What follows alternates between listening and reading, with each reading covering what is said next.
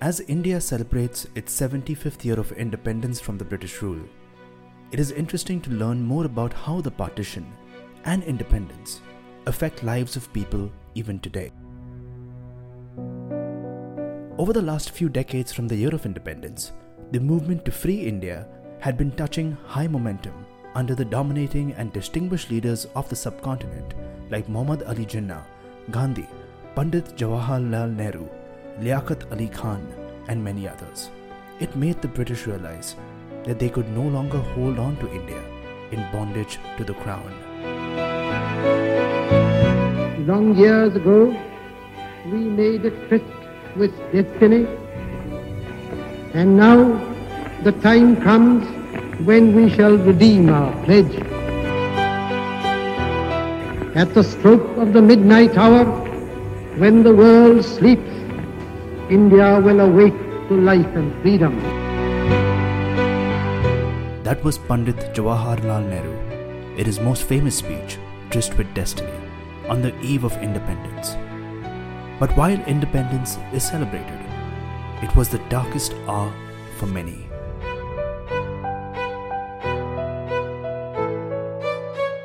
To learn more about this, I'm joined by Shivali Kharbanda Khadian, who is a researcher and assistant professor of English literature at the University of Delhi. Her areas of research include South Asian studies, particularly partition studies.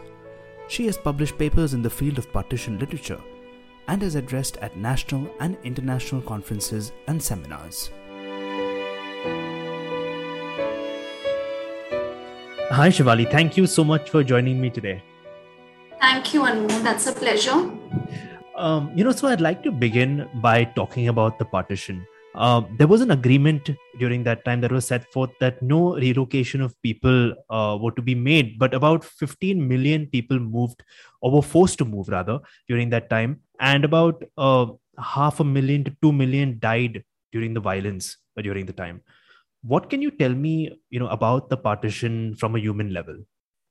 Uh, yeah, Anmol, um, recent researches on the subject of partition suggest that there are crucial points of departure between uh, historical official accounts of partition and those as portrayed in the traumatic tales of the millions who bore witness to the event. So, the story of partition uh, has been one of several losses of home, language, community, accompanied by a myth of return. It's in fact very interesting to see how effortlessly our history manages to conceal our pasts from us. Despite the discrepancies, um, uh, you know, what is widely accepted now is that about 12 to 15 million people crossed the borders. Uh, then estimates of the dead varied from 200,000, which was uh, the contemporary British figure, to 2 million um, now, uh, you know, a later Indian estimate. So, somewhere around a million people died is agreed upon. People traveled in trains, buses, cars. The privileged ones took flights, but mostly they traveled on foot in great columns called kafilas. The longest of them had nearly 400,000 people.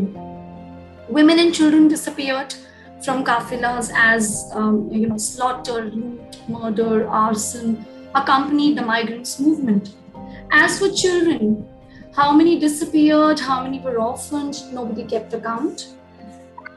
Um, about 100,000 women are thought to have been abducted and raped by men of religions different from their own and also by men of their own religion. These are the ice cold numbers contested even 74 years after the cataclysmic event feminist historiographers, um, uh, you know, like Ritu Menon and Kamala Bhasin have, you know, documented how women of one community were sexually assaulted by men of the other in an overt assertion of their identity and, uh, you know, a simultaneous humiliation of the other by dishonoring their women. So, when you ask me about uh, the human side of partition, it comes as no surprise that the state consciously tried to neutralize the sense of dislocation or trauma or nostalgia, you know, that partition represented. And the deeper uh, human uh, you know aspects and human dimensions of the tragedy were largely ignored. And the trauma and pain associated with partition exists privately in the oral accounts or fictional narratives memoirs diaries biographies testimonials of victims and their subsequent generations and uh, these stories are told and retold inside so many households of partition migrants. Uh, you know, they've continued to kind of live in uh, individual and collective memories of people who had to restore and reconstruct their lives that were fraught with losses faced at uh, multiple levels in a number of ways. So we therefore, uh, you know, need to bring into account the deep um, you know, personal meanings of partition as opposed to the generality of partition that exists publicly in statist accounts and political rhetoric. And uh, the people who did relocate, you know, now uh, from the now Pakistan to the current India, what do we know about uh, their lives once did come to India? I mean, so much was lost from language to property, ways of life. Speak to me more about this. Uh, well, uh, to begin with, Anmol, they were labeled as refugees or uh, various local equivalents such as Sharanarthi or Panagi, you know, pejorative terms that implied weakness, helplessness, you know, some kind of dependency. And as so called refugees, they're to ask for hospitality and refuge, uh, not in their mother tongues, but in a language that was not in their, uh, you know, a language that was not their own. Uh, because if they were to speak in their mother tongues, nobody would understand.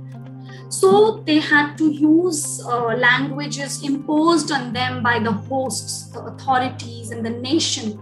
And that constituted what uh, Derrida and scholars like Anjali Roy, you know, call the first act of violence against them the midnight hour of independence, you know, that was being celebrated became the darkest hour for these people as they faced uh, the dreadful prospect of being homeless and uprooted.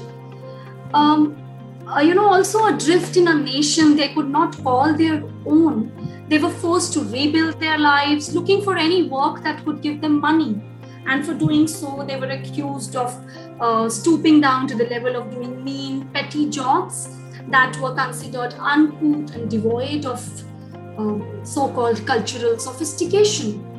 Uh, then uh, also, you know, they were seen as cultural aliens, blamed of overshadowing and contaminating the culture of the specific places they'd migrated to.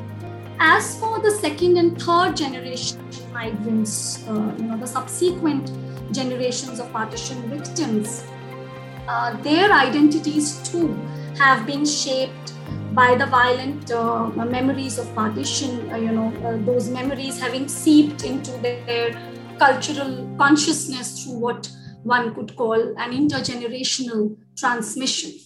The dialects uh, and languages uh, you know that uh, they spoke was stigmatized by the local populations and so there was a rejection you know very importantly uh, there was a rejection of the mother tongue in favor of hindi or english and in order to assimilate into the indian nation space the migrants mastered the national language hindi which could kind of prove their worth as uh, citizens or contributors in the nation.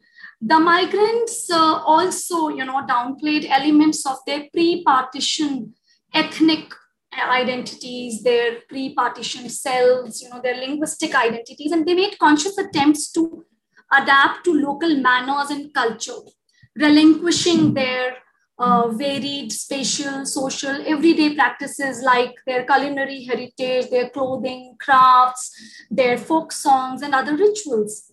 More so and more significantly, um, they were cast as proxy citizens, uh, you know, non natives, non autochthonous in their own nation, kind of exilic figures who were never able to find a place they could call home. So the unforgivable sin uh, of their belated arrival, as well as uh, their languages, cuisines, and other more fluid cultural and religious practices positioned them as strangers and outsiders, even though they were uh, granted formal legal citizenship you know i'd like to step back a little and understand more about the partition from a political level. So in march 1947 uh, uh, lord mountbatten arrived in delhi uh, with a mandate to find you know the speedy way of bringing the british raj to an end.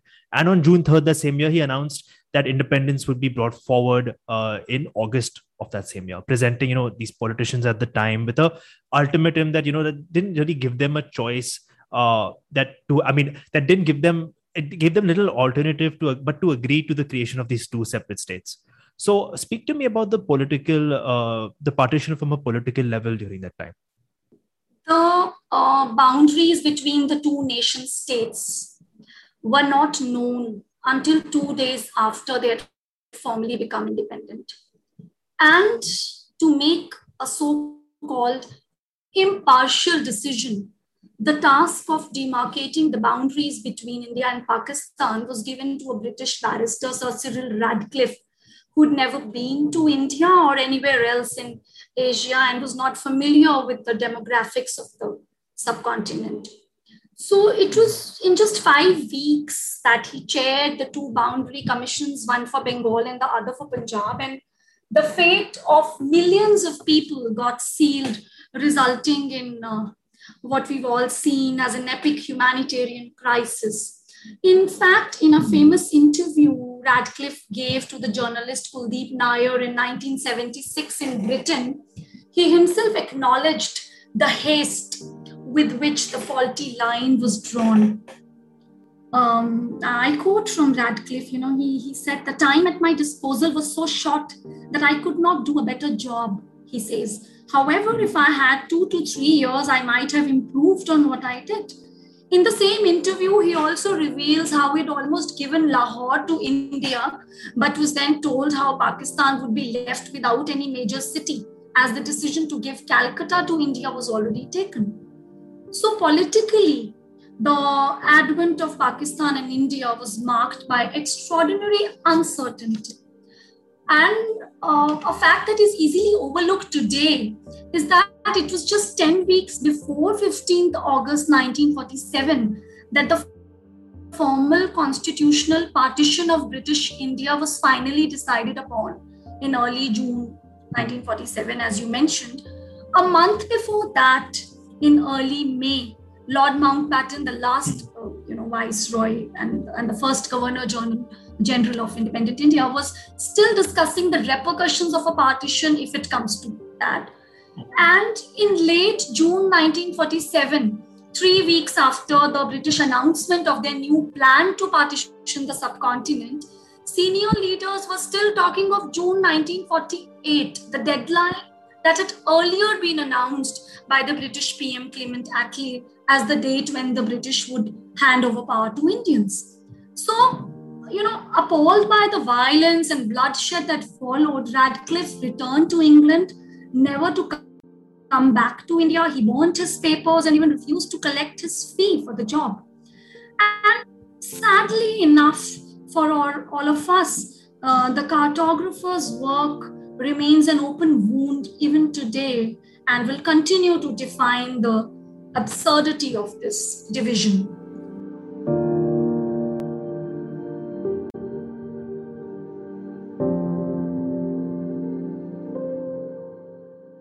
Coming back to the effects of the partition and in particular the role of of uh, the partition in making delhi what it is today uh, speak to me about the migration from and to delhi and the scale of change in the wake of the freedom. Um, Anmol, delhi uh, being one of the oldest inhabited cities in the world um, many civilizations have been writ large on the soil of delhi be it the soaring Delhi Sultanate, the Mughal Empire, or the British Raj. We cannot therefore ascribe a single overarching identity to this historic city. Since you asked me about the role of partition in making Delhi what it is today, I shall be highlighting the role of the Punjabi migrants in particular in shaping the dynamics of the city post partition. A vast majority of Punjabis living in Delhi are partition migrants of 1947 and their descendants who came to Delhi from West Punjab and Northwest Frontier Province in Pakistan, which is now the Khyber Pakhtunkhwa region in Pakistan. These people still continue to live on the lands allotted by the Ministry of Relief and Rehabilitation at places like Kingsway Camp, Karol Bagh, Patel Nagar, Lajpat Nagar, Gujranwala, Kalkaji, Nizamuddin, Old Rajendra Nagar, and so many other places. The Muslims uh, left the capital for the new state of uh, Pakistan, and thousands of Hindu and Sikh refugees fled Punjab for Delhi and its uh, you know surrounding areas, changing the demography of the city, which then transformed from an Urdu speaking city to a predominantly Punjabi city. Uh, refugees became, and I borrow uh, from historian Ranjana Sengupta, they became the last conquerors of Delhi. She talks about a rags to riches saga, wherein she acknowledges the Punjabi refugees to be the driving dynamic behind the enormous transformation of Delhi from its, uh, you know, kind of stolid imperial identity of 1947 to the brimming, prosperous, ferocious city of multiple universes it is today. The posh uh, colonies with uh, chrome and glass malls and the stone mansions, the exotic urban scapes, as they appear today, were largely developed by the Punjabi uh, refugees who worked silently, exhibiting resilience, energy, and vigor. Again, that's a stereotype uh, that was formed for uh, various reasons, which I'm not delving into here. And the temporary shacks in uh, Meherchand Market, Janpath, Khanna Market transformed into the elite Central and South Delhi shopping centers of today. South Delhi area was, in fact, an agricultural stretch in the 1940s um, until the government purchased land there to resettle the refugees who now with uh, improved fortunes have moved into the newer colonies like Golf Links, Vasant Vihar, GK and Maharani Bagh. The city um, also bears witness to a number of successful business enterprises set up by these refugees like um, we all know of MDH Masale in Karol Bagh, Bahrisons Bookshop in Khan Market, Atlas Cycles, the Scots Group, Apollo Tires, uh, you know, then the Volga and Quality restaurant chains and other restaurants in CP and Pandara Road. Uh, Okhla Industrial Estate also accommodated a number of well-known refugee enterprises, you know, Frick, Ranbaxy, Bharat Steel, to name a few. And then um, uh, the names of resident colonies in Delhi, also comes from the places in Pakistan the refugees had hailed from, like Mianwali Nagar, Derawal Nagar, Kohat Enclave, Gujranwala, Model Town. So that partition serves as a defining moment that changed the social profile of Delhi can be seen from the fact that the capital is set to get a partition museum uh, at the Dara Shikoh Library building in Old Delhi very soon.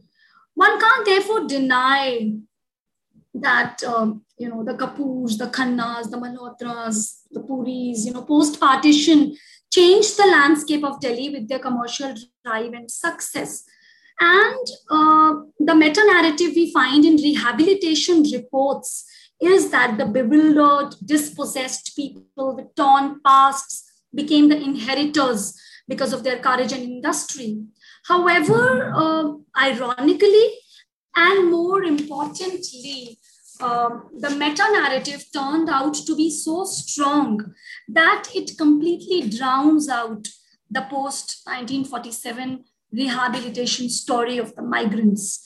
And uh, the refugee experience, therefore, came to be accessed mostly in terms of these success stories mm. and the losses whatsoever cultural ethnic remain unexamined on the face of it uh, the muslims and the hindus at large seem you know to be most affected but surely other communities on both sides of the border must also have felt the ramifications of this movement so what can you tell me more about uh, who was affected and how this played out Absolutely. Um, a number of communities and minority groups were affected on both sides of the border. Even when we talk about the Hindus and Muslims, the experience of various minorities uh, and communities within these larger religious groups was a highly differentiated experience that varied according to regions, ethnicity, and cultural patterns. This um, stands in stark contrast to the homogenized and unified narrative one finds in popular imagination. And it's time uh, to unlearn some of these sanctioned familial narratives and know more about migrant groups that received relatively lesser attention, be it the East Bengalis in Calcutta, the Sylhetis in Assam, the Parsis and Christians in Karachi, the Sindhi Hindus in Bombay and other parts of India, or um, the Urdu speaking Muhajirs in both wings of Pakistan, the Dalit communities who came from East Pakistan into India, uh, the Morit Jhapi Islanders in the Sundarbans, the Maru Meghwals from the Thar Parkar district of Sindh who walked across Thatta and Sukkur into Rajasthan and Gujarat. So the after effects of um, partition's displacements on these communities has also been varied. And i'm going to list a few consequences uh, you know of their displacements. Uh, the refugees categoric denial first of all of their refugee-ness then uh, the ongoing ethnic conflicts between natives and newcomers, the self fashioning of certain migrants and refugee populations as diasporas. Also, uh, the continuing anxieties about demarcating illegal migrants and infiltrators from legal citizens, the construction of certain migrants as enduring strangers, indeed as foreigners or enemies who need to be expunged from the space of the nation. The fleeing of certain migrant groups out of an impending fear and violence rather than any actual uh, incidents of violence in a specific region because all regions were not impacted equally and uh, there were regions where incidents of violence were less but the rumors were more and finally you know the reduction of unwanted migrants to a kind of human waste who must be removed to detention camps like Dandakaranya in central India, which serve as what uh, sociologist Zygmunt Bauman calls nowhere places, you know, nowhere hmm. places or dumping sites for waste of humans. And they were forced to lead what, uh, you know, Giorgio Agamben calls a bare life the citizenship status of many of these migrants is marked by ambivalence and uncertainty even today. Uh, beyond the human element, it seems to me that Pakistan and India would perhaps see the partition today from a different position. And uh, the role of colonialism is largely left out in most of the conversations. The main topic of, uh, you know, the main topic of discussion is usually Kashmir, and it is something of ongoing concern. But can you speak to me more about what also uh, we should be talking about within uh, the partition today? I totally agree that um, the kashmir conflict remains one of the major causes of regional instability in the region uh, having escalated into major wars between the two nations and several other armed skirmishes the tensions and the conflict have been nurtured by a pervasive distrust uh, between the two countries, the root causes of which can be traced back to British colonization, during which different religious groups and communities perceived themselves as persecuted uh, minorities due to British policies in the region. Also, the British uh, systematically promoted political divisions between Hindus and Muslims, uh, defined as the monolithic communities that they'd never been before uh, the British came. The ongoing conflict in Kashmir, uh, you know, does remind us that partition cannot be so easily put away under the covers of history books. Of course, um, there's the question of suppression and indignities on both sides. struggling with an international territorial dispute. The Kashmiris live in suspicion and fear with a profound sense of rupture that surrounds them. Everyone seems to be talking of the land, but few understand the value of just extended boundaries. And in the tug of war between the two sides, the resources are being snatched away from the locals who have witnessed a long history of political rivalries, radical nationalisms, and uh, militant insurgency. So there's no doubt that uh, Kashmir remains one of the darkest chapters uh, of the subcontinent's post independent history. It has kind of become a cliffhanger of fires, geopolitical activity as each player tries to gain an upper hand.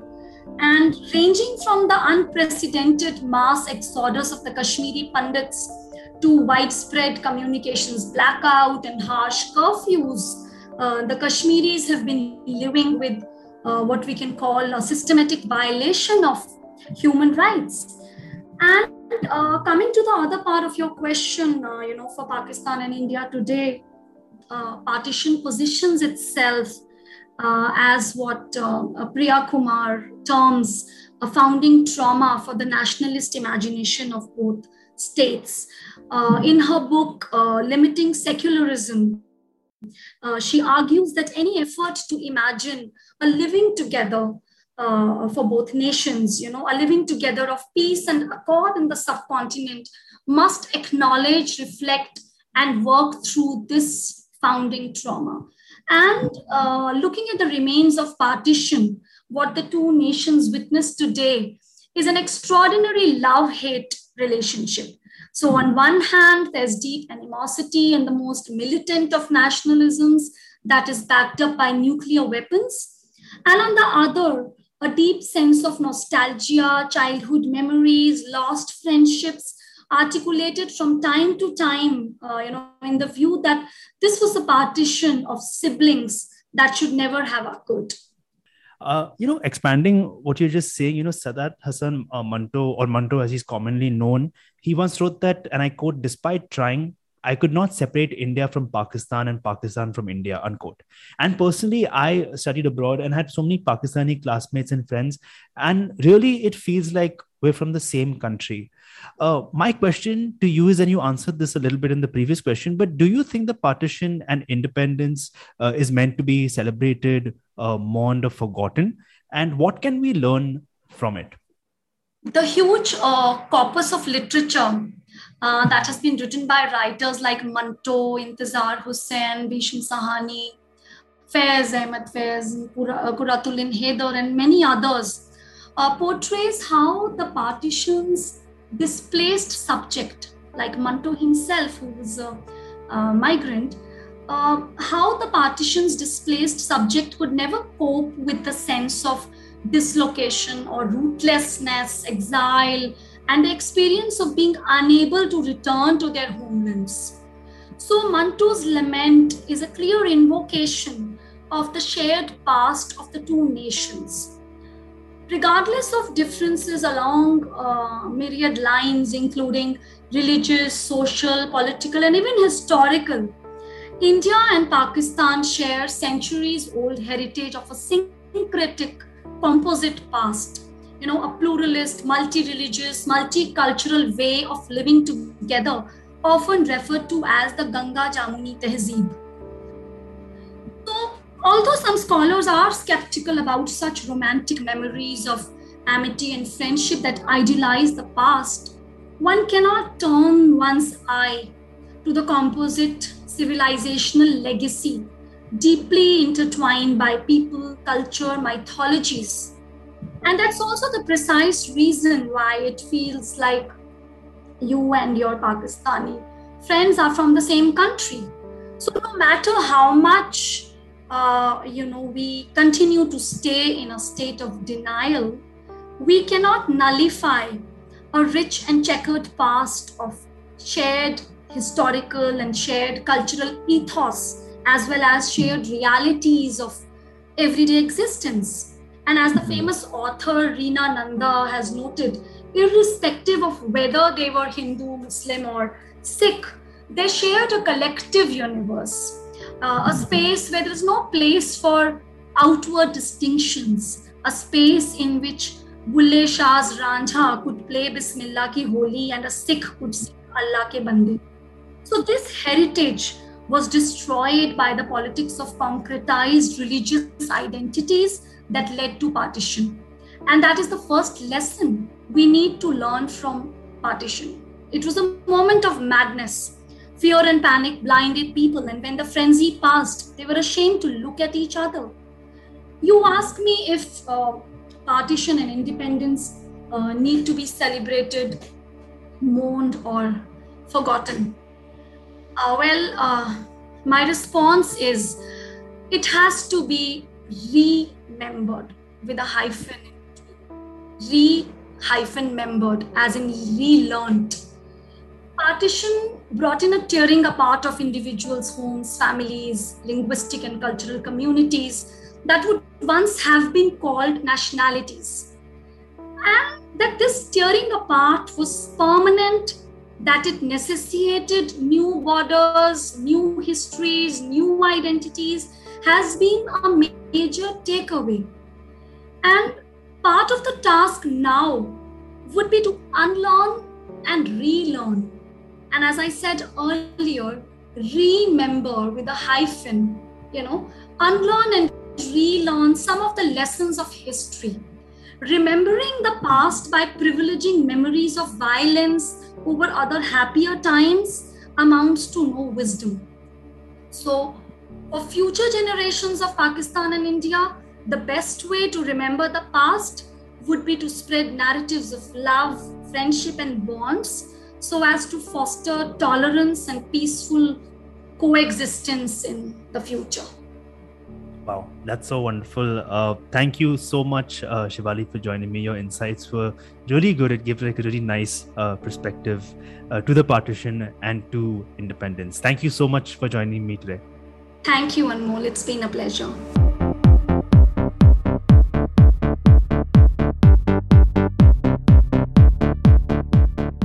Thanks for listening to this episode of Culture Youth. This podcast is hosted and edited by me, Anmol Karnik, and is produced by Curious List, with music by Sanjeel Malik.